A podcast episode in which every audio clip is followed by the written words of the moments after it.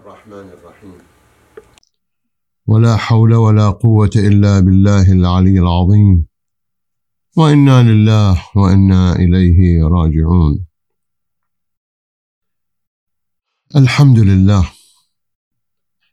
والصلاة والسلام على رسول الله وآل بيته الطيبين الطاهرين. والسلام على مولانا وسيدنا أمير المؤمنين. وقائد الغر المحجلين إلى جنات النعيم. ولعنة الله على أعداء آل محمد أجمعين من الأولين والآخرين. اللهم لعن قتلة أمير المؤمنين. اللهم لعن قتلة أمير المؤمنين. اللهم لعن قتلة أمير المؤمنين. قال الحق في قوله الصدق وما عليك فإن تولوا فإنما عليك البلاغ المبين. يعرفون نعمة الله ثم ينكرونها وأكثرهم الكافرون.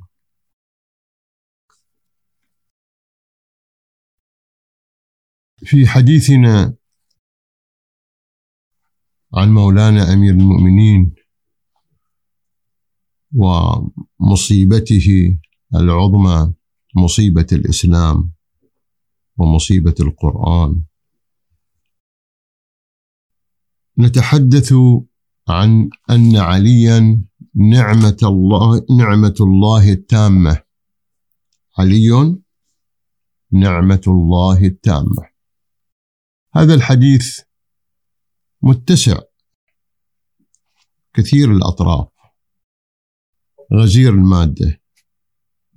والتاريخ كله تاريخ الإسلام كله في واقع الأمر. ولكن نلم بطرف منه.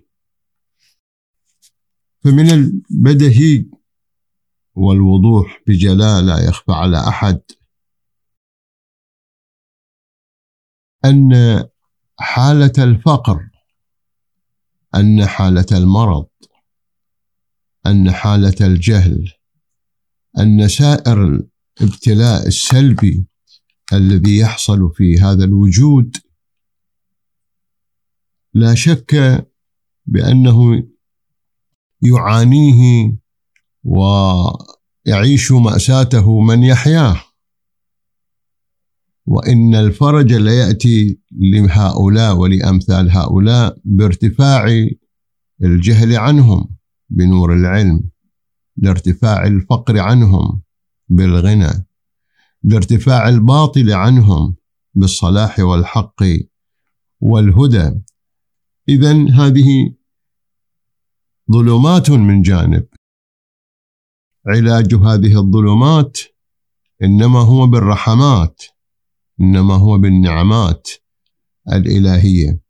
هنا فيما نلاحظه ونحن نتكلم عن مقطع خاص وهو حدث الإسلام العظيم حينما ننظر هذا الحدث وننظر أيامه أيام صدوع النبي صلى الله عليه وآله وحمله للواء الإسلام ولنور الإسلام نلاحظ أن المجتمع آنذاك كان يتخبط في ظلمات الجاهلية.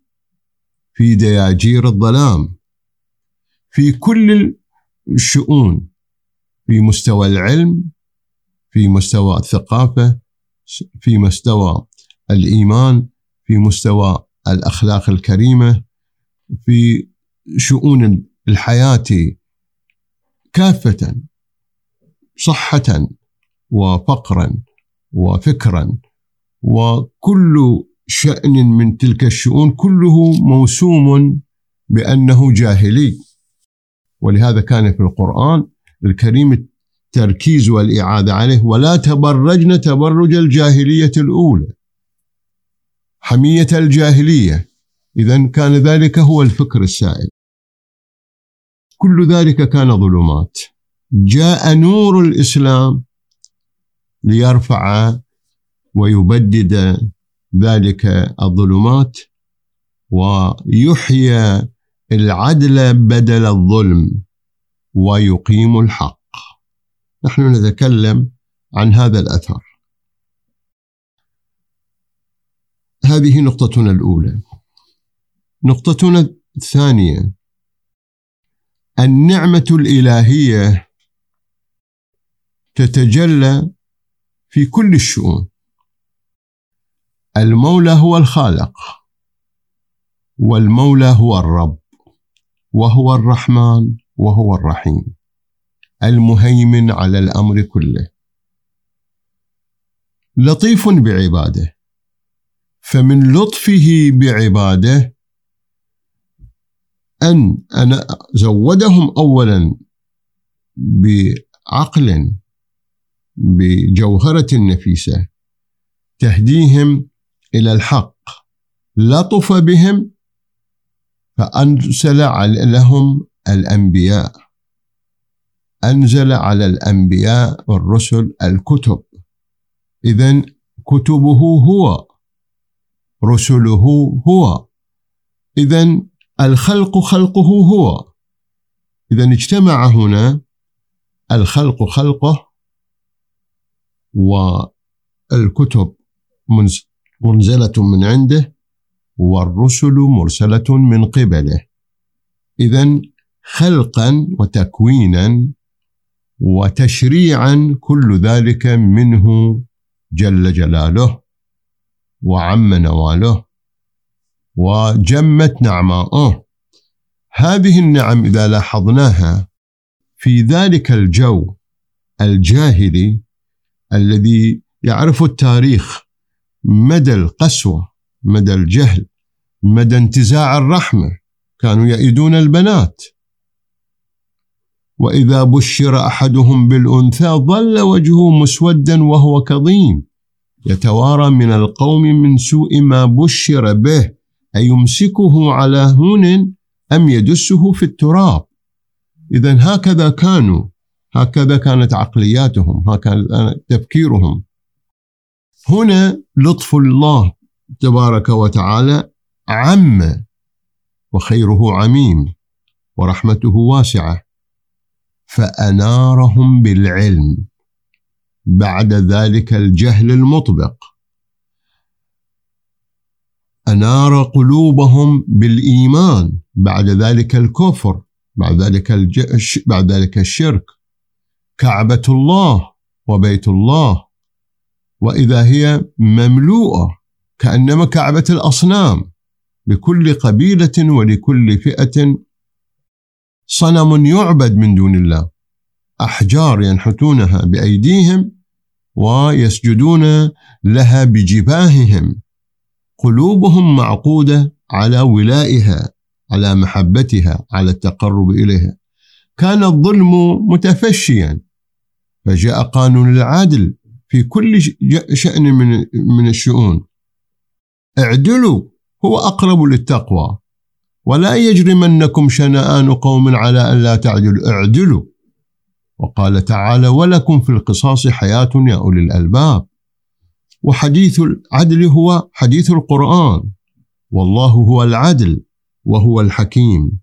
وهكذا أنعم عليهم بنعمة الأمن.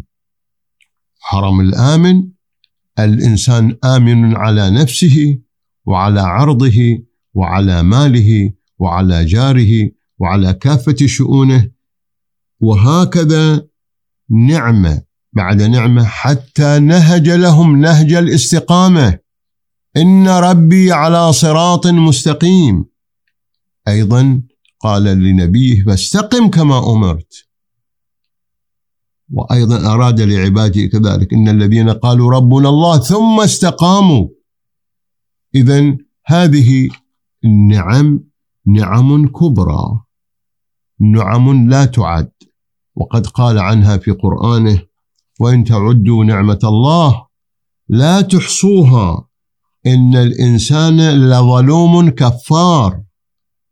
ونلاحظ في هذه الآية الكريمة كما نلاحظ في الآية السابقة التي افتتحنا بها الحديث فإن في الآية السابقة يعرفون نعمة الله ثم ينكرونها وأكثرهم الكافرون.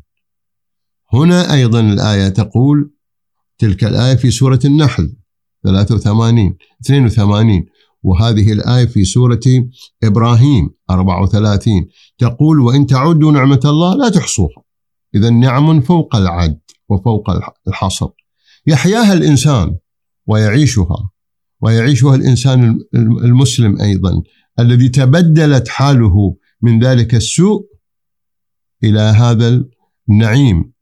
ومع ذلك إن الإنسان لظلوم كفار فإنه يكفر بنعمة, بعد بنعمة الله بعد معرفتها. إذا نعمه لا تعد ولا تستح ولا تحصى ولا يمكن أن تستقصى.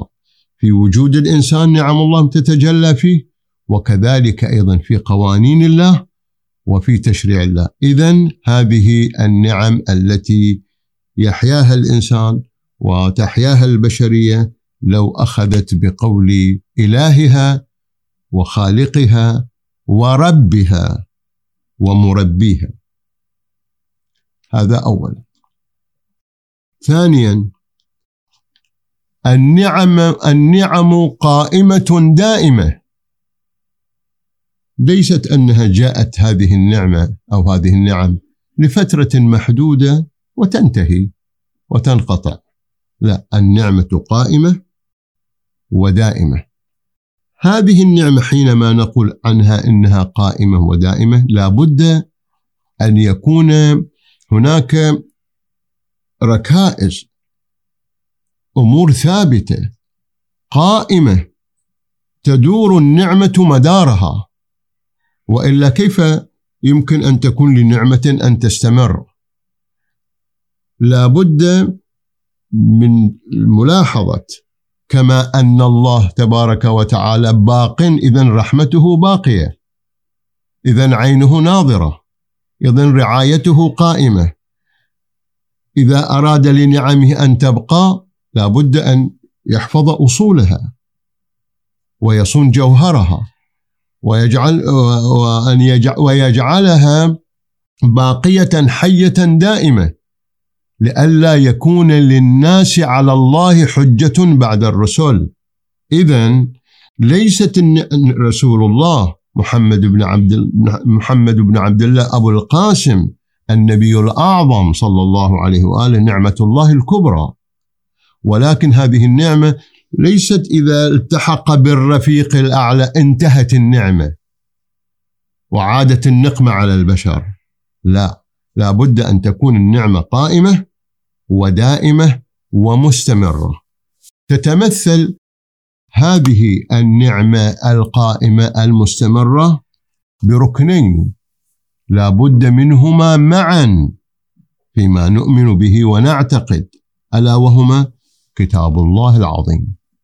اولا وكذلك الإمام ثانيا. نلاحظ بجلاء في القرآن الكريم وبعيدا عن كل عصبية.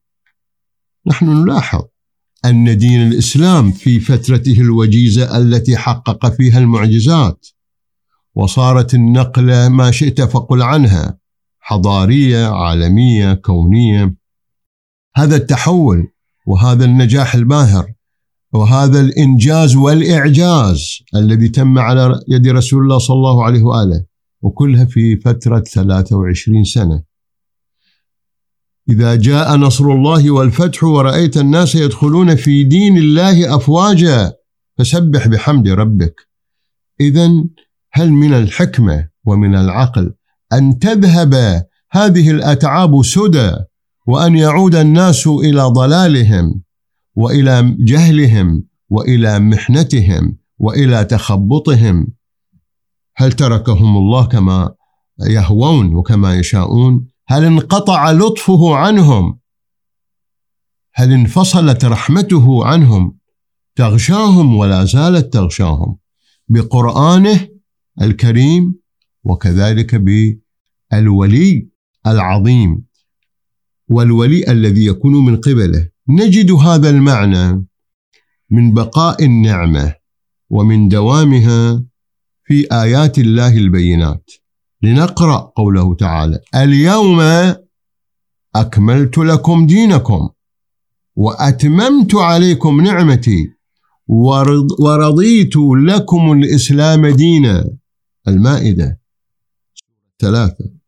إذا تأملنا إلى هذا الموضوع اليوم وهو يوم الغدير أكملت لكم دينكم إذا معنى كان الدين في هذه الفترة على تدرجه على لطف على لطف بعد لطف على إتحاف بعد إتحاف على رحمة تتنزل إثر رحمة. أكملت لكم دينكم وأتممت عليكم نعمتي. إذا هناك نعم سابقة نعمة وجود رسول الله صلى الله عليه وآله نعمة ما جاء به رسول الله وهنا إتمام لتلك النعم. هنا حلقة مهمة هنا ركن آخر هنا منبع آخر هنا سماء أخرى للنعمة. ورضيت لكم الإسلام دينا. هذا فيما يتعلق بامتدادها. في هذا الطرف القائم مقام النبي فيها. الطرف الآخر نقرأ في قوله تعالى حديثا وإن كان هذا الحديث لعله في عالم الآخرة ولكن يحكي عن أهميته وشأنه في عالم الدنيا. وقال الرسول يا رب إن قومي اتخذوا هذا القرآن مهجورا. كما جاء ذلك في سورة الفرقان آية 30 فلاحظوا حديث لرسول الله يوم القيامة وشكاية وتبرم أو أنها أيضا حديث الدنيا هو حكاية لحديث الدنيا. تعبير لافت في للنظر. وقال الرسول إنه الذي يحمل الرسالة. وهذه الرسالة التي حملها حمل قران ربه. اذا كان رسول الله يحمل علم الله يحمل عدل الله يحمل يحمل تشريع الله يحمل منهاج الله في الحياة. في هذا الأمر نلاحظ امورا ثلاثة مهمة وينبغي التأمل العميق فيها وملاحظة عدم انفكاكها.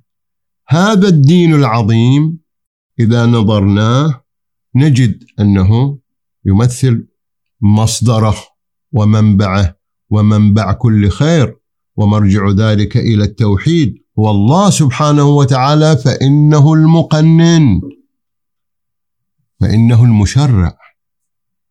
ورضيت لكم الإسلام دينا. اذا هو الله تبارك وتعالى. هذا الإله العظيم لم يكتفي بعقول الناس فقط. زودهم بالعقل حتى تستوعب ما يتلى عليها. حتى تتأمل فيما آه، يشرع لها. لم يكتفي بذلك بل أنزل قرانا. هذا القرآن لا يفهمه كل أحد. يفهمه من حمله من بلغه. من صدع من صدع به من تلا آياته. ونزلنا عليك القرآن تنزيلا. اذا هنا إله مقنن وهنا قانون وهو القرآن وهنا مجري القانون مطبق القانون شارح القانون. قد يسمى مشرعا. المعني بذلك أنه النبي الذي حمل الوحي وهو المحيط بأسراره هو الذي يبينه للناس ويهدي الناس إلى صراط مستقيم. هذا النبي العظيم بما يحمل من قرآن الله إنك ميت وإنهم ميتون. انتهت المسألة؟ واسدل الستار على الدين وعلى قوانينه أم أن دعوة باقية؟ لو كان فقط وفقط دائرة مدار هذا النبي وهذا القرآن. القرآن اتخذه الناس مهجورا كما يقول الله على لسان رسوله صلى الله عليه وآله. ومعنى ذلك يبقى هجر الناس من جهات لأنهم لا يفقهونه لأنهم لا يعرفونه لأنهم لا يقفون على أسراره. وما يعلم تأويله إلا الله والراسخون في العلم. اذا هنا لا بد من بقاء من يكون امتدادا. من هو؟ هو مجري قانون آخر تالي للمجري القانون الأول. الأول هو رسول الله صلى الله عليه وآله والثاني هو الوصي من بعده. إذا هنا مجري هنا مبلغ. هنا وصي مجري أيضا ومبلغ. والقرآن قانون. إذا تأملنا المقنن والقانون ومجري القانون نجد هذه الرؤية رؤية واقعية ورؤية دقيقة ويكون بها أمر الإسلام وبقاء الإسلام. من هنا نلاحظ في التعبير الكثير عن القرآن وعن من يكون عدلا للقرآن من يكون ترجمانا للقرآن. نلاحظ تعبير إني مخلف فيكم الثقلين. كتاب الله وعترة أهل البيت لم يخلف شيئا واحدا. خليفتين. إذا إمامين. قرآن إمام. إن هذا القرآن يهدي التي هي أقوم. وكذلك أيضا الإمام ترجمان القرآن. لنقل ولا يتعجب في هذا القول. قرآنان. قرآن صامت لا ينطق. وقرآن ناطق. كل كتاب الله. لكن صامت هذا وهذا ناطق ومبين. علي بن أبي طالب هو الذي يقول بملء فيه أنا قرآن الله الناطق أنا ترجمان القرآن. وهو عدل الكتاب. ومن هنا عقيدتنا قائمة وباقية على أن الأئمة بما أنهم الثقل الآخر فهم عدل القرآن. أن الإمام صاحب الزمان عليه السلام نظرا لامتداد الإمامة واستمرارها وبقائها هو شريك القرآن في الحجية ومجري القانون. كما كان آباؤه كما كان أمير المؤمنين عليه السلام. إذا نخلص بهذه النتيجة أن النعمة الإلهية قائمة ودائمة وحديث الإمام المهدي حديث آخر. الآن لسنا في صدد الحديث عن ذلك. ولكن من الحديث ثقلين وغيره من من الشؤون القرآن باقي. ما بقي القرآن بقي من عترة رسول الله صلى الله عليه وآله من يقوم بأمره. ما بقي إمام إلا والقرآن أيضا موجود معه وعنده. في إذا النعمة باقية والنعمة دائمة أراد الله سبحانه وتعالى لهذا الخلق أن يجروا هذا المجرى. والواقع العملي أثبت ذلك. أمير المؤمنين وهو نعمة الله الكبرى ما يحتاج إلى أن يستدل عليه بآية ولا برواية. هو كان يستدل وهو كان يثبت حقه ونفسه ونفسه بذات القوم بأجمعهم. والقوم هم المسلمون الذين أسلموا. تنزل نازل بهم فليفزعون إليه. حديث رسول الله بيان لذلك كاشف عن ذلك. علي مع القرآن والقرآن مع علي علي مع الحق والحق مع علي. لا يفترقان حتى يرد علي الحوض. شيء لافت ومهم. الواقع العملي جسد ذلك. كم نازلة وكم معضلة وكم مشكلة وكم قضية يحار فيها متولي الأمر ولا مفزع ولا ملجأ ولا كهف ولا حصن إلا أبو الحسن. والكلمات في ذلك كثيرة ولا يمكن إحصاؤها. النقطة الثالثة. عظمة النعمة وجلالها وعظمة فقدها وجلاله أيضا. كلما كبرت النعمة كلما عظمت النعمة يكون فقدها عظيما. تلك النعم التي لا تعد ولا تحصى إذا فقدت وإذا ذهبت. يعني معناه يسود الظلام يعم الجهل يستشري الفساد. اذا ظلمات بعضها فوق بعض. اذا مصائب اذا قضايا إذا شجون شؤون وشجون. كل ذلك نظرا إلى عظم تلك النعمة. تماما. الذي يحيا يتنفس ثم ينقطع عنه النفس. الذي يحييه الماء فينقطع عنه الماء. الذي يحييه الغذاء فينقطع عنه الغذاء. الذي ينقطع عنه النور فلا نور. إذا حجاب.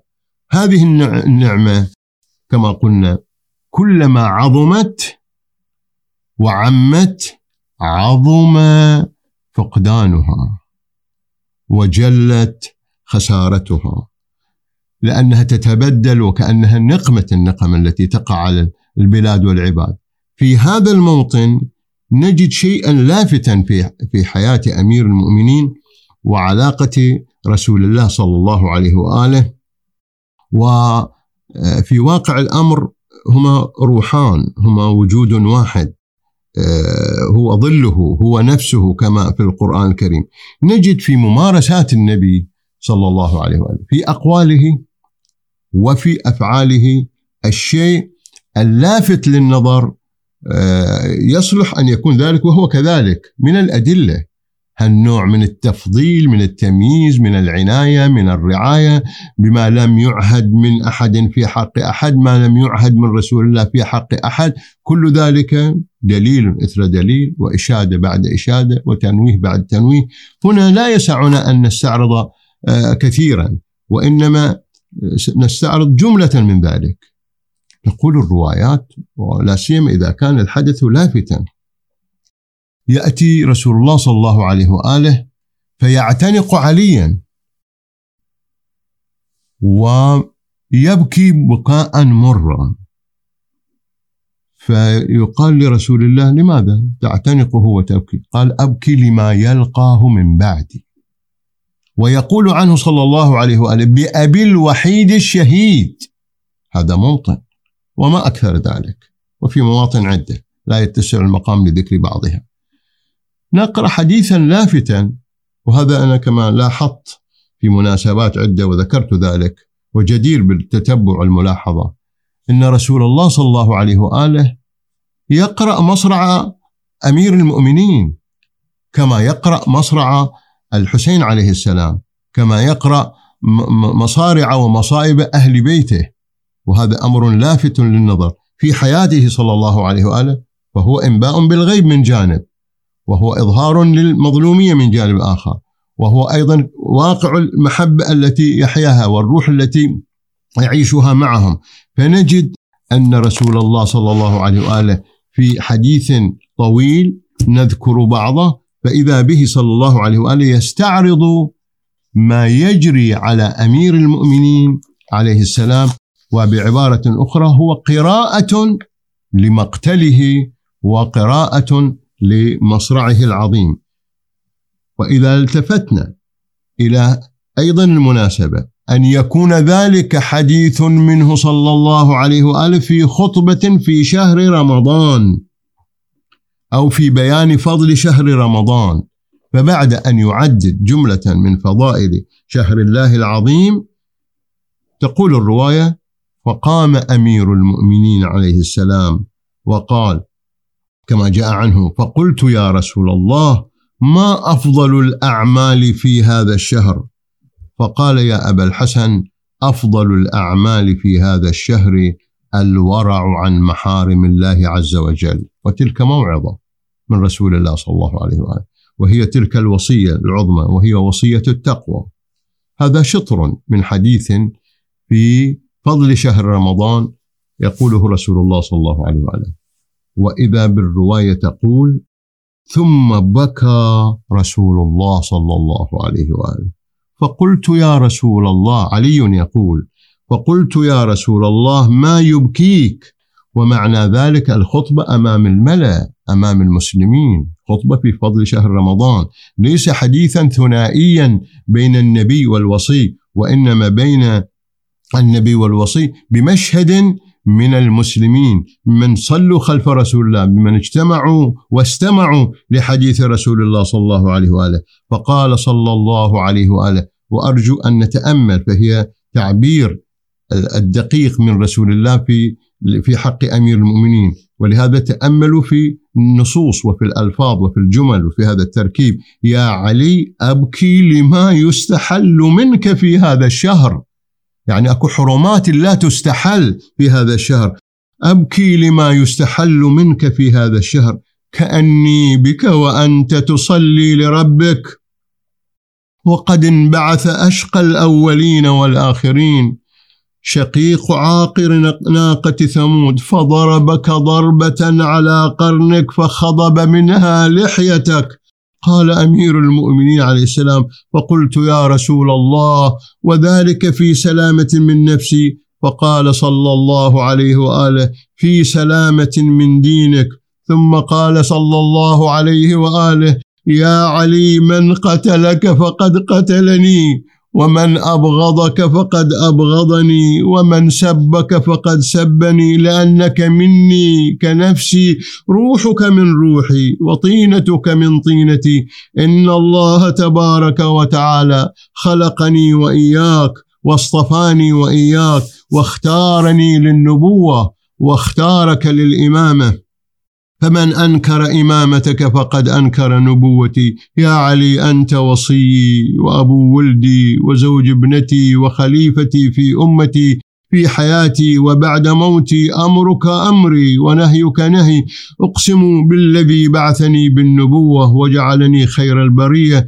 إنك لحجة الله على خلقه وأمينه على سره وخليفته في عباده. هذا ما ما تحدث به صلى الله عليه وآله في هذه الخطبة وليست فقط ما قاله هنا وقال كثيرا ومارس كثيرا. نلاحظ أيضا في هذا التعبير وعظمة آه، جلال المصيبة كما قلنا بأنه أشقى الأولين والآخرين. تعبير لماذا أشقى الأولين والآخرين؟ قاتل أمير المؤمنين. فإنه قتل اماما والذي يتولى قتله إمام فقد قتل أمير المؤمنين عليه السلام.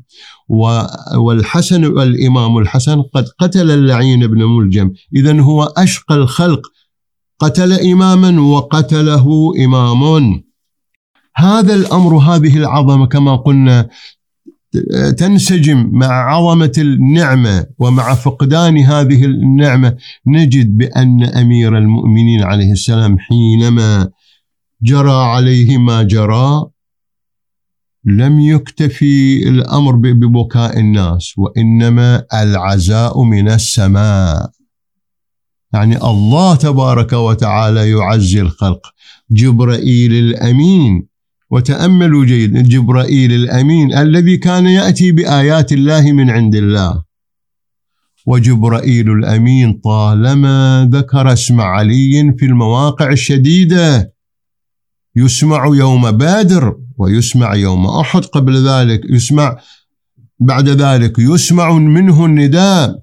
وفي مواطن عدة بأنه لا فتى إلا علي ولا سيف إلا ذو الفقار. أما في مصرع أمير المؤمنين يقول جبرائيل عليه السلام بين السماء والأرض يسمعه الكل.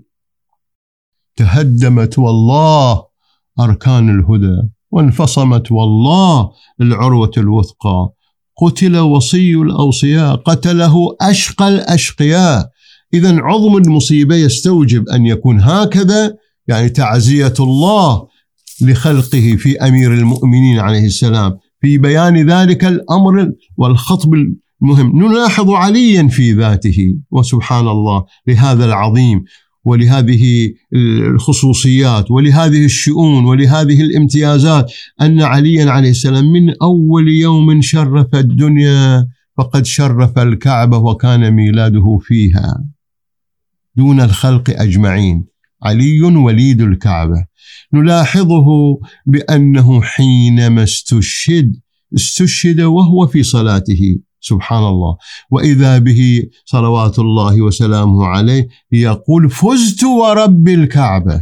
يعني تلك الكعبة التي ولدت فيها تشرفت بولادتي والآن أنا أصلي في المسجد. أذكرها يذكر كانما الحالة الأولى الإشراقة الأولى ويذكر أين أنه طهر الأصنام عنها فجعلها محلا للتوحيد وهي نعمة كبرى تتعلق بالتوحيد بعدما جعلها الناس معتكفا للأصنام ومحلا وعبادة للأصنام. وإذا بأمير المؤمنين يقول فزت ورب الكعبة. إذا علي في هذه الحياة وفي نهاية الحياة. إنما كان لله وفي سبيل الله. فزت ورب الكعبة. قتلتم الصلاة في محرابها. يا قاتليه وهو في محرابه. قل ابن ملجم.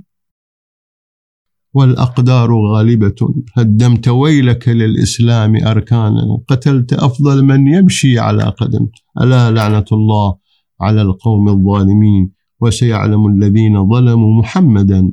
وعليا وآلهما أي منقلب ينقلبون والعاقبة للمتقين ولعنة الله على قتلة أمير المؤمنين. نسأل الله بدماء أمير المؤمنين السائلات في محراب ربه وبمقامه بل وبمظلوميته أن يصلي ربنا على محمد وآله وأن يشفعه في مسألتنا أن يجعلنا من شيعته حقا ومن يهتدي بهداه ومن ينال زيارته ويوفق لشفاعته. اللهم إحنا على ما حيت عليه علي بن أبي طالب وأمتنا على ما مات عليه علي بن أبي طالب. ولا تفرق بيننا وبين آل بيت نبيك طرفة عين أبدا. والحمد لله وصلى الله على محمد وآل بيته الطيبين الطاهرين.